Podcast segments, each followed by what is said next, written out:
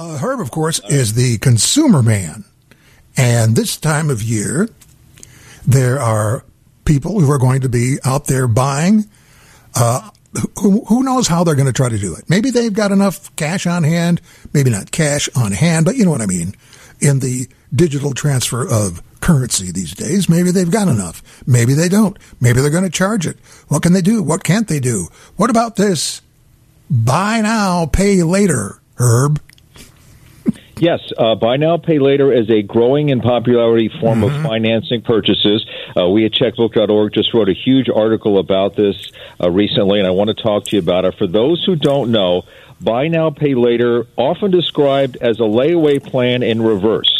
You familiar with the old fashioned layaway plans? Sure. We didn't have enough money, so stores came up with a way for you to be able to afford something. So with this, the shopper is able to split up the cost of an item in four equal payments, but receive the item right away. That's buy now, pay later. You had to pay off the item, and then you got it. I mean, with a layaway, with buy now, pay later, you were able to make your first payment twenty five percent, get the item shipped to you, or, or buy it at the store, and then you make the next 25% two weeks later, the next 25% two weeks later, the next 25 percent two weeks later. So three payments over six weeks. It sounds like the perfect uh, way to shop. Why use your money when you can let them give you free financing? Most buy now, pay later offers these, this typical model I told you about, four equal payments over the, uh, the six week period, do not charge interest. So they make it sound like a much better option than using a credit card. Yeah. There are many differences. The big difference is that many people wind up buying uh, the, this buy now pay later and paying a late fee. So while there may not be an interest fee, there mm-hmm. can be a late fee,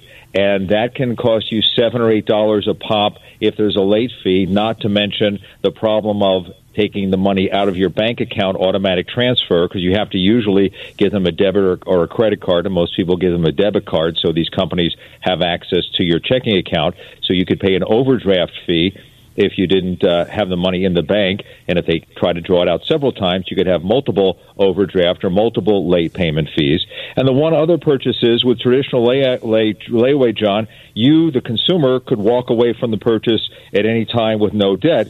Not the same with buy now, pay later, which obligates you, the consumer, to make all the payments for the product just as with a credit card. So it's almost like a credit card in the fact that mm. you sort of agree to make all these payments. Yeah. Uh, it doesn't have the protections of a credit card. There's a lot of other nuances to this, and while it sounds like a foolproof way to buy things, uh, it can have some problems down the road. And people, more and more people, are starting to find themselves getting into trouble with late payments and, and other problems with using more than one of these at a time. People are stacking these one on top of the other, so you have four or five buy now pay later purchases going on at once. You can't keep track of them. They try to take the money out of your bank account. You don't have the money in the bank account. It's it's a, a situation where you think this is a way not to get into debt. You really could find yourself getting into mm. debt. That was the whole point of the, of this article we just wrote.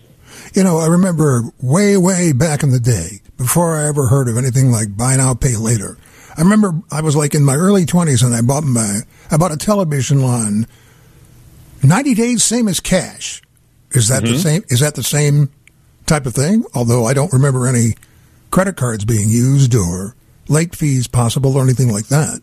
Um, usually, with those things, those deferred payments, there is no interest if you make if you pay the whole thing in full by that time period, the yeah. ninety days or whatever. Right. If you don't make it by the ninety days, if you owe one penny after that, whatever, oh, yeah. ninety days, then it's a full charge interest for all of it, not just what yeah. you owe, right. all the way back to back. the beginning. So yeah, beginning. so this is yeah. this is a, yeah, this is a whole different animal, and and it's uh, like I said, it's a situation where it started out for niche products, people who wanted to buy really expensive exercise bikes or big screen TV and they wanted to just improve their cash flow. That made a lot of sense. Break it up into four payments. You don't have to take money out of your checking account or whatever or savings to pay for this big item. Now it's become a way to sort of beat the system and for people to stretch their very, very tight budgets. It can be used wisely, uh, and I know we'll talk about that after the commercial break, but if it's not used wisely, it's not really as good as marketed. And that's the point people really un- don't understand. There can be a downside here. And as this gets more and more widely used, some people are finding out there really is a downside for them. But that's uh, what we're talking about. Uh, Herb Weisbaum, the consumer man. Uh, it's 721 here at 720 WGN, and buy now, pay later is the basis for this conversation, along with some other stuff. So, where did you want to pick all this up uh, at this juncture, Herb? Sure. Well, okay. I want to point out the fact that buy now, pay later is being offered because it makes people buy more and it closes the deal. So keep that in mind. Buy now, pay later will encourage people who go, uh, do I want to get that? The, ten, the statistics show they don't leave things in their cart when they're shopping online. They tend to finish the tra- transaction. It also encourages people to spend more because you go, well, I only had to pay $25 today for that $100 item, but so I can spend some more. But you really did pay for it. It's just being paid for over time. So it's a way to, and then, then if you stack these on top of each other, as we talked about before, and there's four or five different payment dates all coming out of your bank account, unlike a credit card where you make a lot of purchases and you have one date to keep track of, people can really find themselves getting in trouble. And I want to just give you a statistic. The Consumer Federation of America and the Center for Responsible Lending surveyed consumers in California who used Buy Now, Pay Later recently just to get an idea of what was going on.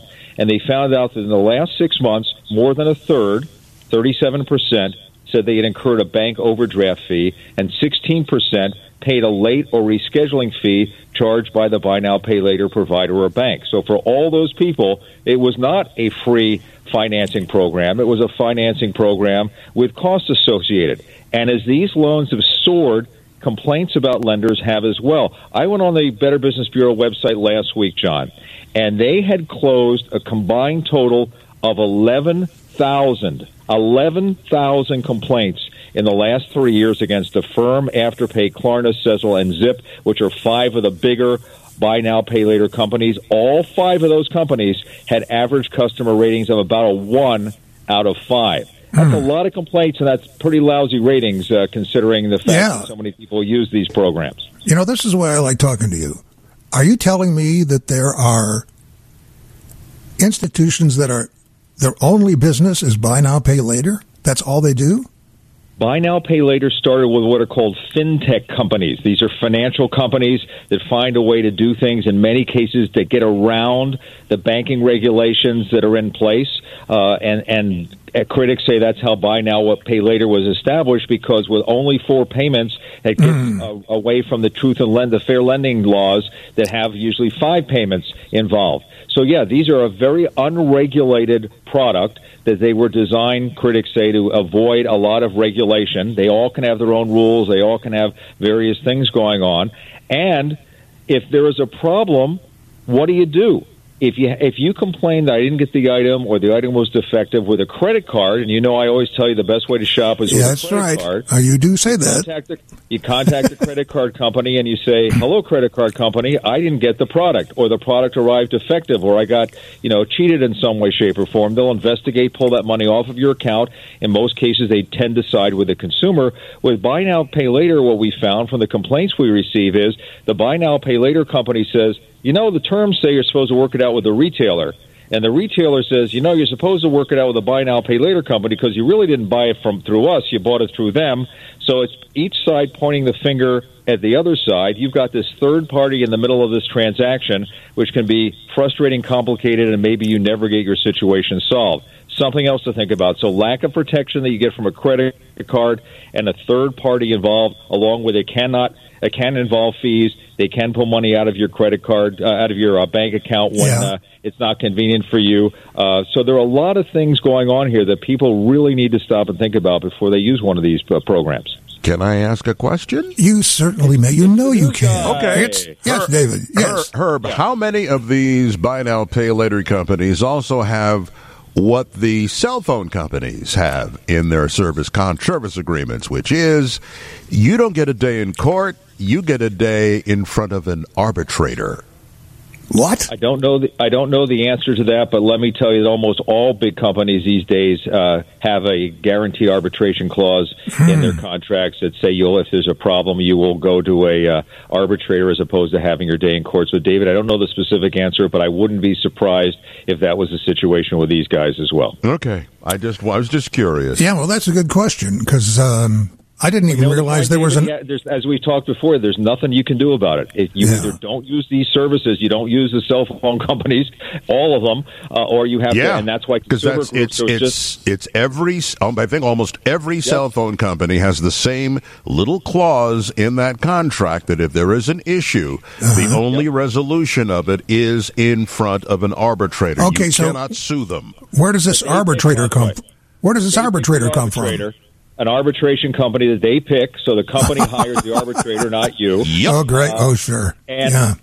And by the way, David, just say it's a strange you should ask this. About a hundred consumer groups signed a petition or a letter, whatever you want to call it, and actually are calling one more time uh, for a call that this is illegal. It should not be allowed. The Supreme Court actually ruled that it was allowed. It basically takes your way, your right to be heard in court. Mm-hmm. I think it's un-American. I think it should be a law should be put in place to say this cannot happen, uh, and we'll see what happens. But that's going to be a big push in 2024 for consumer groups to get rid of these mandatory arbitration clauses. Trust me, right now with Congress the way it is, it's well, not going to happen. Right, it's just not. Yeah, well, we'll, no, we'll turn it over we'll turn it over to uh, Markwayne Mullin and uh, Sean O'Brien, and they can uh, duke it out, and the winner gets to go whichever way he wants. You know. Oh Lord. exactly. Exactly. Uh, anyway, so, one, la- one last yeah, thought, sure, John. Sure. I just want to yeah, say yeah. that buy now, pay later can be used properly if you make one purchase you could actually pay for the product. You have the money put aside to pay for it. You're using it to improve your cash flow the way this was originally designed. So you buy a big screen TV. You know you can pay for it, but you want to break up the cost over 4 mm-hmm. periods to give yourself a little bit more room right. the next paycheck. Right. And you only have one at a time, and you don't start another one until you until you get this one paid off, and you make sure all the payments are on time. You have the money in your check account to pay it yeah, you could use it wisely, but you got to be really careful and know that that's the way to use it. Again, we couldn't cover all the downsides here, but I have this huge article on checkbook.org, and we go through a lot of the ins and outs. And the other point that we don't have time to make, but all of it's about data mining. They're not like credit card companies, as I said, regulated. They can collect any information they can find out about you and use it for any purpose they want. Uh, again, it's a basically unregulated industry that consumer groups think needs some serious regulation. How about that uh, podcast?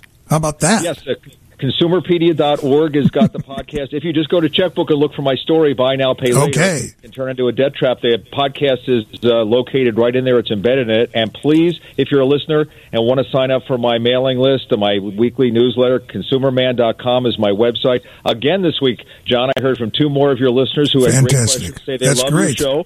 And Great. I specifically answer them for each one. If you write me, you say, I listen to John, I will answer your question.